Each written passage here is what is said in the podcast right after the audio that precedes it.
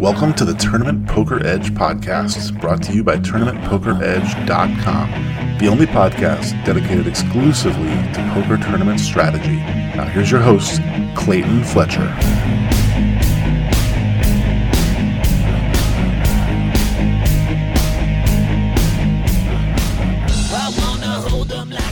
Hello, once again, everybody, and welcome to the Tournament Poker Edge podcast. I'm your host, Clayton Fletcher. Happy to be back bringing you another episode. I hope that, like me, you all enjoyed our old friends, Killing Bird and AZN All In, whatever his name is, Mark Alioto. Uh, I think those guys are so great together on the podcast, and I was looking forward to just sitting back as a fan and listening to that one last week. And, you know, I, I'm a little giddy. I still get a kick out of the fact that I was such a fan of this podcast and now I actually get to host it. And it might sound crazy to you, but to me, it's a bit of a dream come true. As always, thank you all for your kind words and for following me on Twitter at Clayton Comic. Uh, lots and lots of messages, tweets, DMs from the uh, last episode that I hosted when I talked about some hands that I played, and a lot of them got quite a reaction out of many of you. Uh, some of you adamantly agreed with my decisions, and some of you just as adamantly opposed my decisions. So it's always nice to hear from everybody. I love the fact that we have so many great poker players out there listening to this podcast and chiming in that's what makes you better, you know, getting different points of view, different opinions. So uh, I do appreciate it. I really like when you guys interact on Twitter. So what doesn't feel good is knowing that Mike Sexton is no longer of this world. Uh, I know that every single poker podcast has paid tribute to the late great Mike Sexton this week, and that's you know, that's just how it is. This will be no exception to that because I just have to share my memories of Mike. I mean, of course, like most of you, I was a fanboy when televised poker really became something special on the Travel Channel. Every Wednesday night at 9 p.m. for two hours, we would watch the World Poker Tour and learn about places we'd never heard of, like the Commerce Casino. and uh, what's the one down in Biloxi or whatever? Uh, Beau Rivage, places I had never been, but thought that I might try to visit someday. And there were the great announcers, Mike Sexton and Vince Van Patten, bringing us that action every week alongside the lovely, and I mean absolutely lovely, Shana Hiatt who to me really made the show. I, I wish that every week they would do the Poker Stars Caribbean Adventure. Uh, that's not really the point of this conversation, but I'm keeping it in because I was uh, the biggest Shana Hiatt fan ever. Enough about her. The real point is Mike and what he did for the game. Back then, of course, party poker was alive and well in the US and not just in New Jersey. Mike had a sponsorship online poker site, partypoker.net. And then at the end, they would say, not a gambling website, play for entertainment only, free site, or whatever. Of course, partypoker.com was an actual poker site, and they sponsored the WPT. Mike brought a lot of passion to his work. He was also essentially an ambassador for the game. He was kind of introducing a lot of people who had never played online poker or maybe any poker at all to the game with his TV show, The World Poker Tour. Uh, one of my favorite Mike Sexton quotes from those old WPT broadcasts was uh, Vince mentioned that one of the players appeared to be praying. And Mike said, Well, I'll tell you one thing, Vince. When you pray at the poker table, you mean it. that really made me giggle.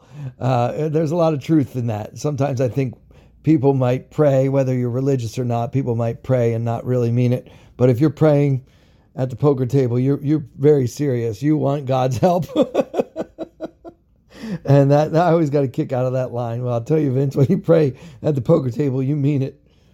Another thing uh, that he said once on one of their many, many, many episodes together in the early days, he said, usually when you have a guy in a tie at the poker table, it's a good game. And he, he was right about that, especially in the early days of poker. If you saw a guy and he showed up, say around 6:30, 7 p.m. at your local card room and he had a shirt and tie on, you know, that's a guy who's not a pro. He's coming from work. He went straight to the casino after work. He's probably itching to, to get some action after a long day at the office. And uh, I have found that is generally true. Unless the guy in the tie happens to be Tony Dunst or Jeff Platt or Max Steinberg, you're probably uh, in good shape once you see that necktie at your table. So, you know, just burned a lot of memories in my mind that will be there until the day I die. And I do have one quick story to share about the one and only time I actually met Mike in person. I saw him in the in the hallway at the Rio and like so many of you, I thought, "Oh, should I say hi? I shouldn't bother him." But, you know, I just I enjoyed his work on television so much and I just wanted to say hello and you know ask him if he would take a picture with me. This was probably the first or second year that I ever went to the WSOP, and you know he was so nice. He said, "Oh yeah, come on over. Yeah, let's let's do a picture. What, what's your name? Where are you from?" And I happened to be performing at a place called the Royal Resort, which I don't even think exists anymore in Vegas, but there used to be a little comedy show there and I had gotten myself booked, um, you know, headlining this little lounge in a casino called the Royal Resort, and I mentioned it. I mentioned it to Mike Sexton. I don't know how it came up, but we started talking. You know, oh, you're from New York. What do you do out there? And I told him I'm a I'm a comedian. You know, he his eyes lit up. He said, "I love stand up comedy. Do you have a show?" And I can't remember if the show was that night or the next night, but whatever it was, I actually invited him to the show, and he had people with him, like, I don't know, his manager, his handlers, like, he was pretty big time around then. And uh, he asked me to give my phone number to whoever it was, his manager, or whoever. So, you know, we took our picture and he said he was going to try to come to the show. And, you know, of course, I gave the guy my number. I never expected to hear anything. But sure enough, a few hours before the show, I got a text from the manager that said, Hey, Mike's really sorry, but he's not going to be able to come to the show.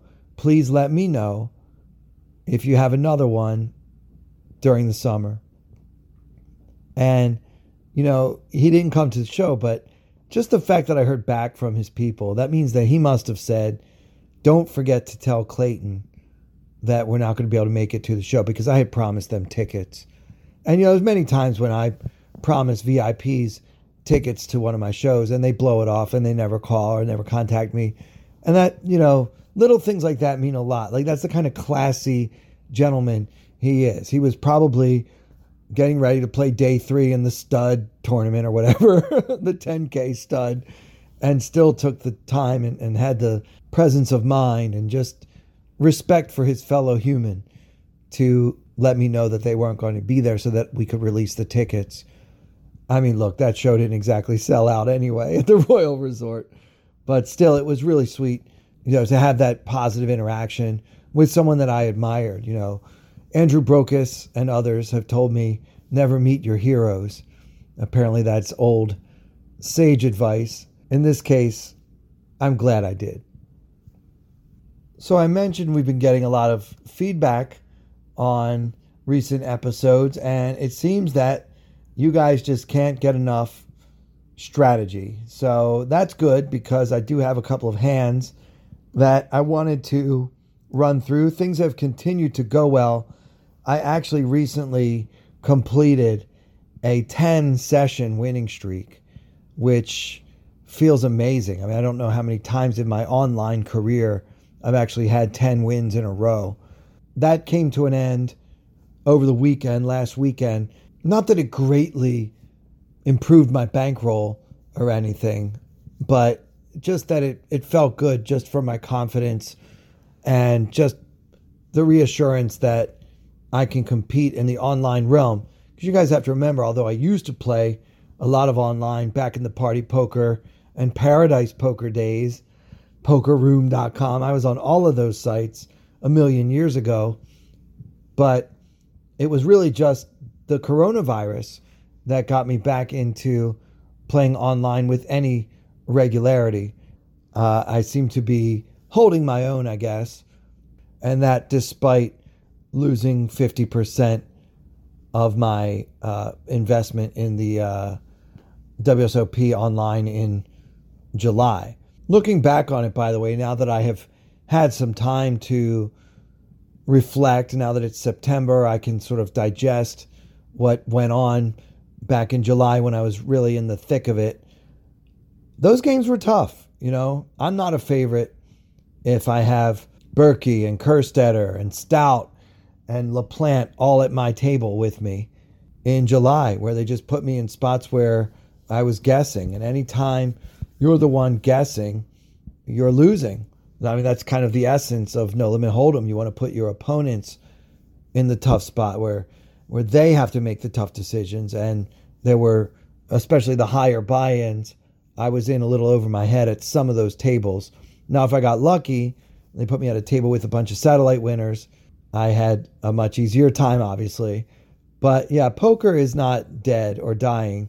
If people are willing to play in a Walmart parking lot in their car to try to win a bracelet, uh, it's not dead. But the, the, the WSOP events that I played, even though my competition was, at least theoretically, solely located in Nevada and New Jersey, there were plenty of good players in those two states. All that to say, none of us could have known exactly what we were getting into but it was a bit of a shark tank in a sense. And if that happens again next year, God forbid, I will definitely want to do more intensive study to prepare for the tough competition. But on the other hand, I have a theory, let me know what you guys think of this one, that playing against so many tough opponents so many times and on so many different tables throughout the month of July prepared me for the string of 10 consecutive wins that I ended up posting once I got away from those tables. Now, I had some success in a few of the bracelet events and a couple of the side events, most notably the uh, $50 daily deep stack that I won while doing commentary along with David Tuckman, which was still something that I would call surreal. Playing against really tough opponents for a whole month prepared me to go back and beat up on the lesser skilled opponents that I faced in the month of August. So, where I hit a small downswing in July, uh, August into September was a pretty phenomenal uh, stretch. I say was because I actually haven't played for a few days. I kind of took a little break coinciding with my break from this podcast last week. So, uh, with that said, I'm going to discuss some hands now from a couple of tournaments I played on ACR, which did not feature expert world beater opponents. Okay, the first hand I want to get into comes from an $11 event on America's Card Room. They run these every day of $5,000 guaranteed prize pool or something like that. So it's not one of the big ones. Uh, early on in the tournament, so no real reads on our opponents yet. Starting stack is 5,000 and we're down to 4,800. So this is quite early on. Generally speaking, players will adopt a value based betting strategy. In other words, you won't find a large amount of bluffing at most tables, particularly in an $11 buy in on ACR, but really in most tournaments, even including big WSOP events. I find that most players play a tight aggressive, value based style for the first few levels of a tournament. And there are good reasons for this. I mean, theoretically, it's probably the right strategy anyway. Uh, it's not worth trying to steal the blinds when the blinds are so insignificant. Like, what's the difference if I steal these blinds and then I have 5120 instead of 5,000, increasing my stack by 2% now by stealing the blinds when I don't even know how my opponents play yet is probably not worth it. Later on, when the blinds represent 10% of my stack or 20% of my stack, then it becomes mandatory basically to try to, to get after as many of those blinds and antes as I can. But at this point, the theory is we want to have a good hand or some other very good reason to enter a pot. That is the strategy that I generally have when I first sit down. An exception might be if I'm familiar with a few of my opponents, I might choose to deviate from that basic theory. But all things being equal, I would usually want to have a real hand. And don't even worry about trying to steal blinds for the first couple of levels in a tournament like this. So here we go. It's folded to us in the cutoff, and we have a playable hand, the ace ace. So we've got ace of spades, ace of hearts. Uh, we make it 200. I don't think it really makes much difference. I mean, you can make it 240. You could min raise it. My default at this stage of the tournament, especially from late position, is like two and a half times the big blind. So that's what we do here. Uh, the button calls on our immediate left with 10,000 behind. I remember he doubled up early on a major cooler. I think he had the ace high flush versus the king high flush or whatever, and he busted somebody already. Also, remember this is ACR, so there's re entry available uh, for probably the next couple of hours at least. And some players will gamble a little bit with their $11 buy ins. So, for that reason, you will sometimes see players doubling up early where somebody else gambled or whatever. So, it's not that uncommon to see somebody with a 10,000 stack on like the seventh hand of the tournament. So, anyway, yeah, uh, he calls with 10,000 behind, and the small blind folds and the big blind calls, and he's got us barely covered. So, we have the shortest stack, and we don't really have reads on our opponents. So, when I'm in that situation, I tend to try to exploit the mistakes that the typical opponents would be making in whatever buy in level I'm playing. So in an $11 tournament, I expect my opponents to be too loose. So, for example, this call on the button is not necessarily a, a, show of great strength. The guy just doubled up, maybe on the previous hand right before this one, but regardless, very recently doubled up, and he might feel like, oh, now I'm just gonna you know splash around with this ten thousand, or he may have a normal type of hand like pocket sevens. I mean, a lot of us would call with a lot of hands with these deep stacks and having the button. So his call doesn't really tell us much. Likewise, the the big blind who was getting such an unbelievable price, he could have really any two cards. So we expect the post flop mistakes to be of the calling variety for the most part because we don't have reads on our opponents, those are the mistakes that players in an $11 buy in tend to make. So we're going to go with that until proven otherwise. All right. So there's 640 in the pot, and we have about 47, 4,600 behind.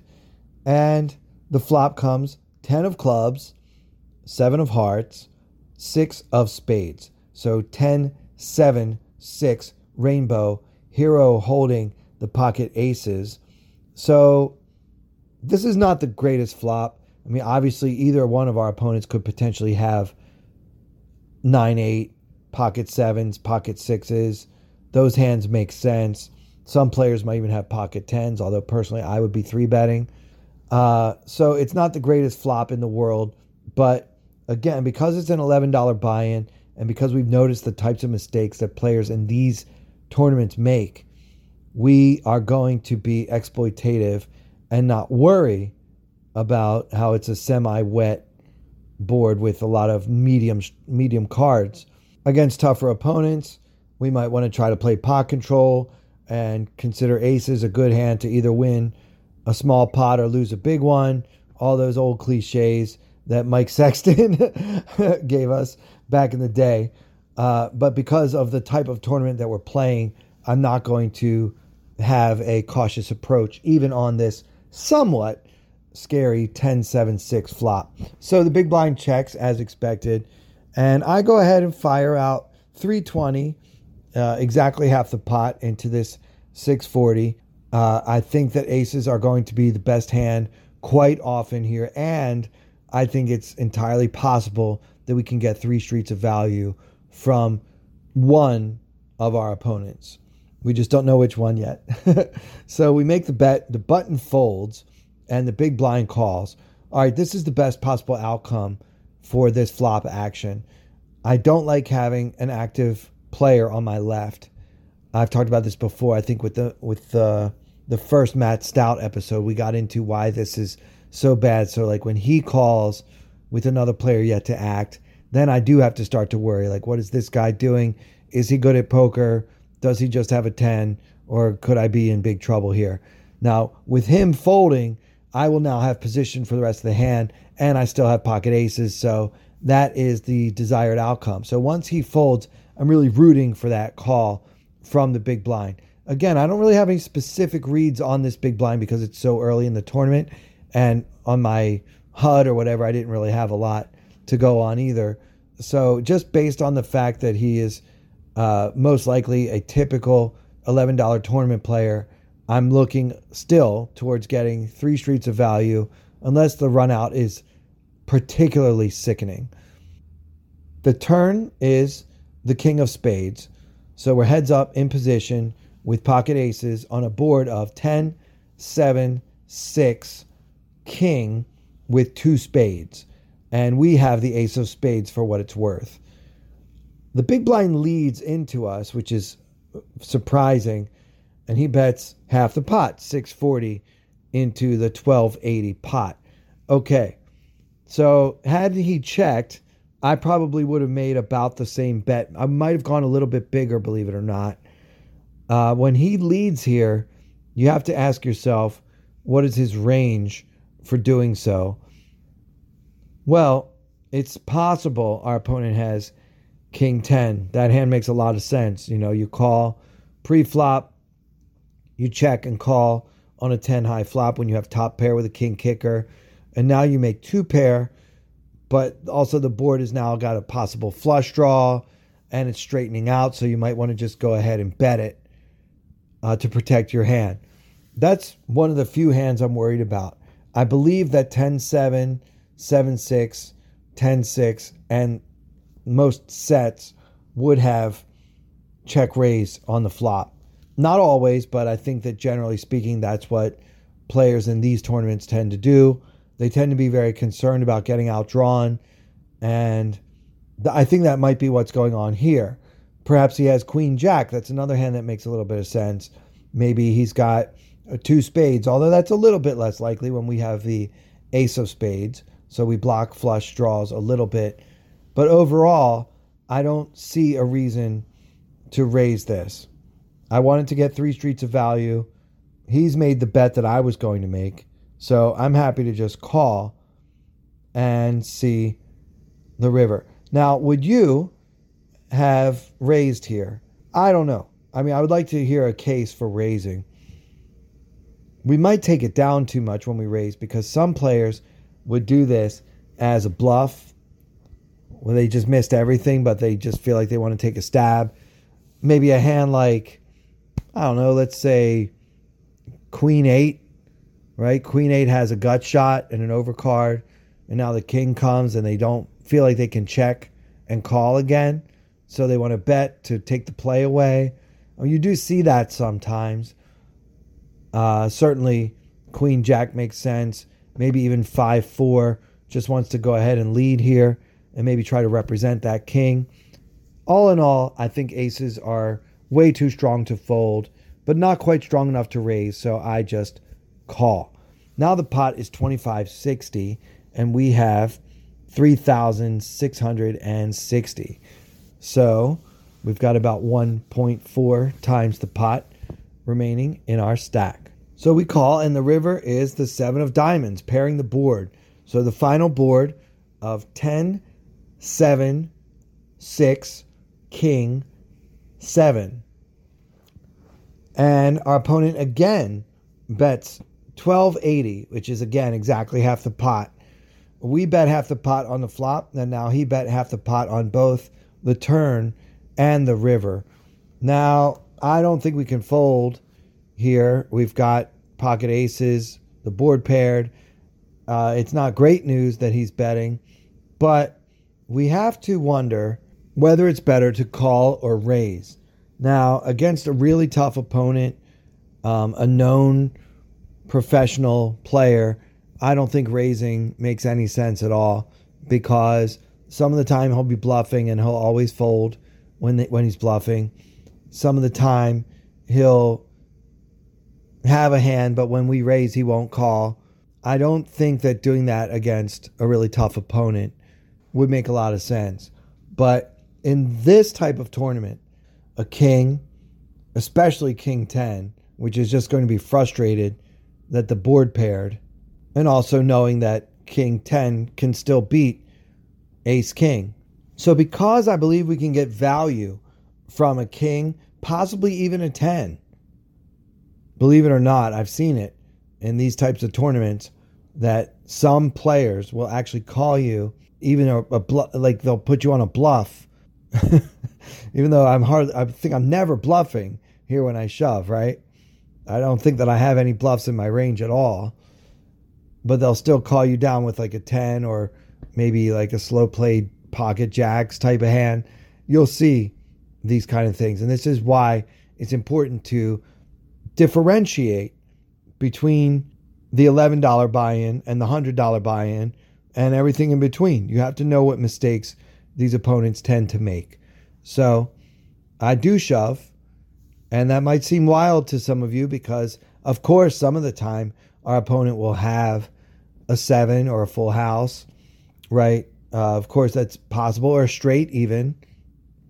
But we stick it in and he folds. Now, just because we didn't get action doesn't mean that we shouldn't have made the play.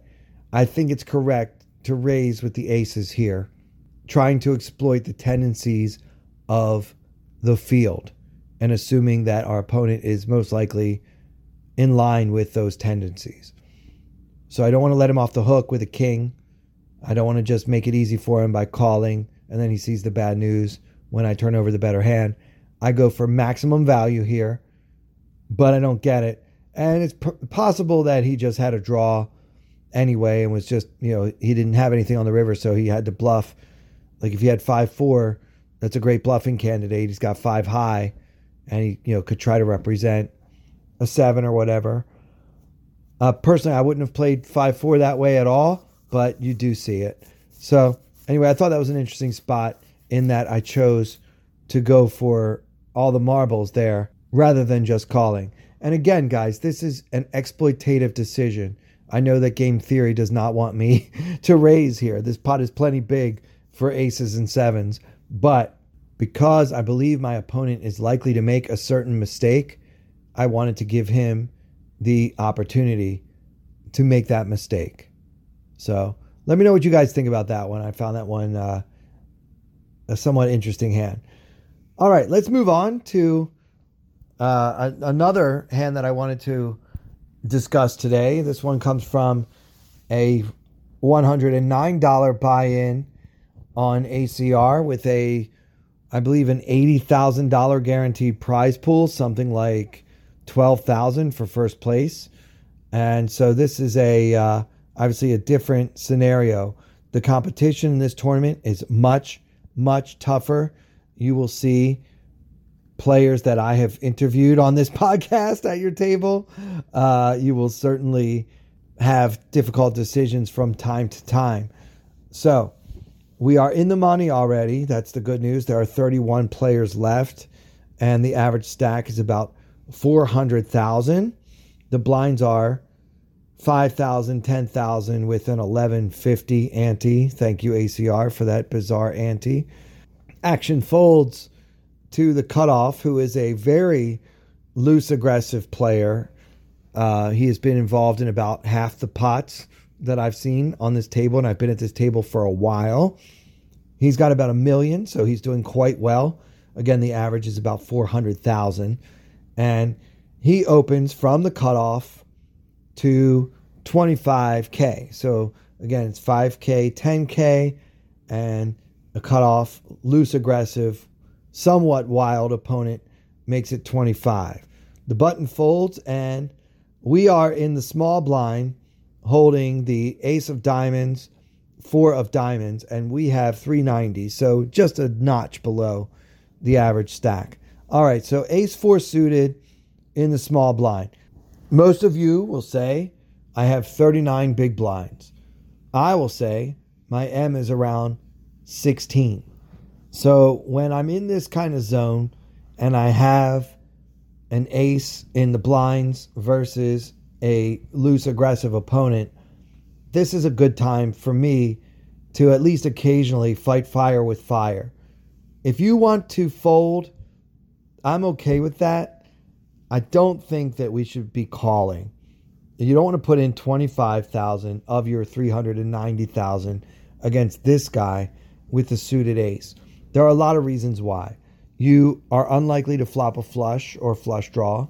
So if that's all you're playing for, uh, it's not it's not going to be a very common outcome. So therefore, it's not worth it to just play for that. You might invite the big blind to squeeze, which puts you in a terrible spot. Uh, the big blind has us barely covered and might see this as a golden opportunity. A loose, aggressive fellow opens, as he always will, from late position. And then Clayton, who's not exactly a rock himself, calls. I could probably make a profit three betting with a pretty wide range here uh, from the big blind. So you don't want to invite that action. And most importantly to me, you're going to have SPR problems. Like if we just call, there's going to be what about 70 ish thousand in the middle, and we're going to have 365 behind. So your M uh, is going to be in that, your SPR rather, is going to be in that five to six range, which is just brutal, especially when you have an opponent who has the full three bullets you know, to fire a barrel each and every street some of the time, it's going to be very hard to call down with just a pair of aces, even against this guy. So you don't want to do that. You want to try to either fold or get aggressive and fight fire with fire. So that's what we do here. We three bet it to 78,000. The big blind folds and the original raiser just calls. Now we've set ourselves up for a pretty good post flop scenario. Our uh, the pot is now 178,000. Uh, so our SPR is just under two. It's about 1.8 ish. And so now all we need to do is flop an ace or some diamonds and see if we can get this guy to try to make us lay it down, which we are not going to do. So the flop comes ace of hearts, queen of diamonds, six of clubs. So, under the circumstances, this is a great flop. We have top pair, the backdoor flush draw. You got to love it. With an SPR of under two and top pair, folding is just not an option against a wild, loose opponent like this one. Uh, how best to proceed? You could definitely check. If you check, villain will sometimes think you have a pair of kings or pocket jacks, and then he could try to push you off when he doesn't have either of those hands beat. I think it's better to bet here, but you want to make sure that you make a bet that he can call. So I really want him to call, and I bet 49 into 178. So 49,000 into the pot of 178. So I'm betting less than a third of the pot. And Villain calls. So this is fine. I'm not worried, okay? I mean, if he has a better ace and he didn't get it all in with me pre-flop, then I'm unlucky and whatever. That's just that's just I'm going to get 31st place in this tournament. Uh, you don't play aggressively pre-flop and then hit a good flop and then play scared. It's just not good poker, especially when we're already so invested in this pot. We've put in so much of our stack already. We don't really want to think, we don't want to develop a folding mentality from here. I can't believe some of the ridiculous folds I've seen from players that I considered pot committed. Anyway, uh, Villain does call, and now there is 276 in the pot, and we just have 189 behind. So about two thirds of the pot left behind. And the turn is the ace of clubs, pairing the board and giving us three of a kind. So, first question is this a good card or a bad card? Like, obviously, it's a good card in the sense that it improves my hand, but is it a good card for us to continue betting or should we slow down? I think it's close, but the best play here, in my opinion, is to check and let our opponent try to steal. Uh, now that we have three aces, it's unlikely that our opponent has us beat. So we're no longer concerned about losing the hand. Now it's really about trying to get maximum value for our three of a kind.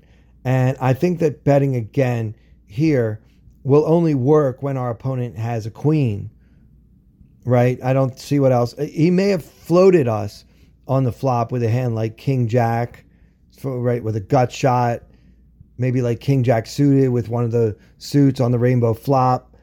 He might have floated with pocket nines, pocket eights, hands that didn't necessarily want to get this many chips all in pre flop, but felt like they could call in position and take a flop. And now we bet so small, he's just quite not quite ready to fold his hand yet. Like th- this kind of stuff will happen from time to time. And if we bet again, all of those hands are going away. And we have a loose aggressive opponent. The kind of mistake he makes the most is betting when he should check or raising when he should call. That's what loose aggressive is. So for that reason, I decide to check and hope that this guy puts in a bet. Like he floated with King Jack, he missed, and now I check, so he's going to try to rep that ace and see if he can get me to fold whatever the heck I have. So that's the play I go with here. And unfortunately, uh, villain checks behind. So when he doesn't bet this turn card, which is so good for his range, uh, I think he's got something. He's good enough to know that the appearance of the second ace makes it unlikely that I have the hand I have, three aces. So he needs to try to take the pot away and see if he can bluff me off of pocket kings, pocket jacks, pocket tens, other hands that I might have three bet pre flop. When he doesn't do that, it's because he has something that he thinks he can win a showdown with. Maybe like a queen or pocket tens, pocket nines, pocket eights. Although I do think it's fine for him to get just get all in with me when he has pocket tens, pocket nines. I know some players, especially this late in a tournament, they don't like to take a big coin flip or whatever, or risk running into a bigger pair. So, I mean, it's possible he has those hands, although I, I wouldn't have those hands in his shoes. Anyway, we check, check here on the turn. And now the river is the six of hearts. So now the board is double paired. It's ace, queen, six, ace, six. And no flush came in. And action's on me. I just shove all in. And the reason why is because I think any smaller bet is going to look very suspicious. and I'm not sure that I can really get action on a smaller bet. It looks like I'm begging for a call. This could be a desperate play with a hand that missed. Maybe if I have King Jack suited or something like that. So, and most importantly, because Villain didn't bet on the turn, I felt that he had something, and most likely that something would be a queen. And because the board is double paired, I think he has to call with a queen a lot given the price. Again, I'm only betting two thirds of the pot, and I think a queen will be good about that often. So I shove it in, and sure enough, he called with king queen offsuit, king of diamonds, queen of spades. So opponent's play in this entire hand is pretty good, I think. I like his open, obviously, pre flop. I don't mind his calling my three bet. I don't mind him calling my little flop bet and not raising it. I love his check back on the turn because there's no reason to bet. He can't really get value from a worse hand unless I specifically have something like Queen Jack or I get stubborn with pocket tens or something. Yeah, weird. So I like the way he played every street, including his call on the river. But yeah, that was a uh, a big pot for us, and we end up making the uh, a final table of this one. So that was a a key hand that took us from an average stack, got the full double up, and then had obviously twice the average stack. So that'll do it for this episode. Uh, please keep the comments coming. Definitely want to give us uh, a review on iTunes or what do they call it now? Apple Podcasts or Stitcher or wherever else you are listening. Make sure you're subscribing to the podcast if you haven't done that yet. That helps us a lot because it means that it gets automatically downloaded, which helps our overall numbers and helps us climb the ranks and allows us to continue bringing this content to you on a week to week basis. Also, if you are in the market for a training site, I cannot recommend Tournament Poker Edge more highly. For $25 a month with an annual subscription, you get access to all of our amazing experts Andrew Brokos, Alex Fitzgerald, Colin Moshman, and on and on and on. You definitely want to get on board if you haven't done so already. Visit tournamentpokeredge.com. So, for everyone here at TPE, I'm Clayton Fletcher. Thank you all so much for listening.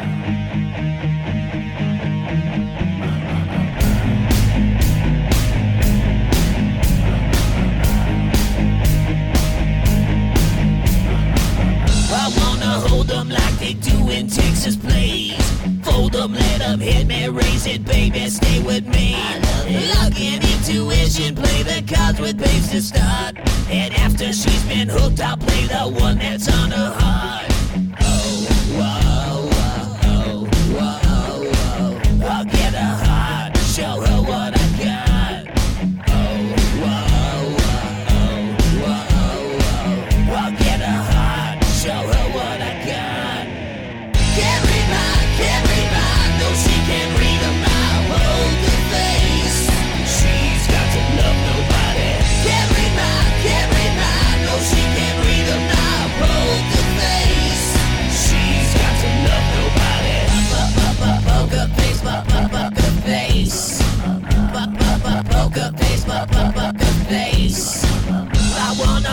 With her, pair we will be. While little gambling is fun when you're with me. Russian roulette is not the same without a gun. And baby, when it's love, it, it's not rough, it isn't fun, fun. Oh, whoa, whoa, whoa, whoa.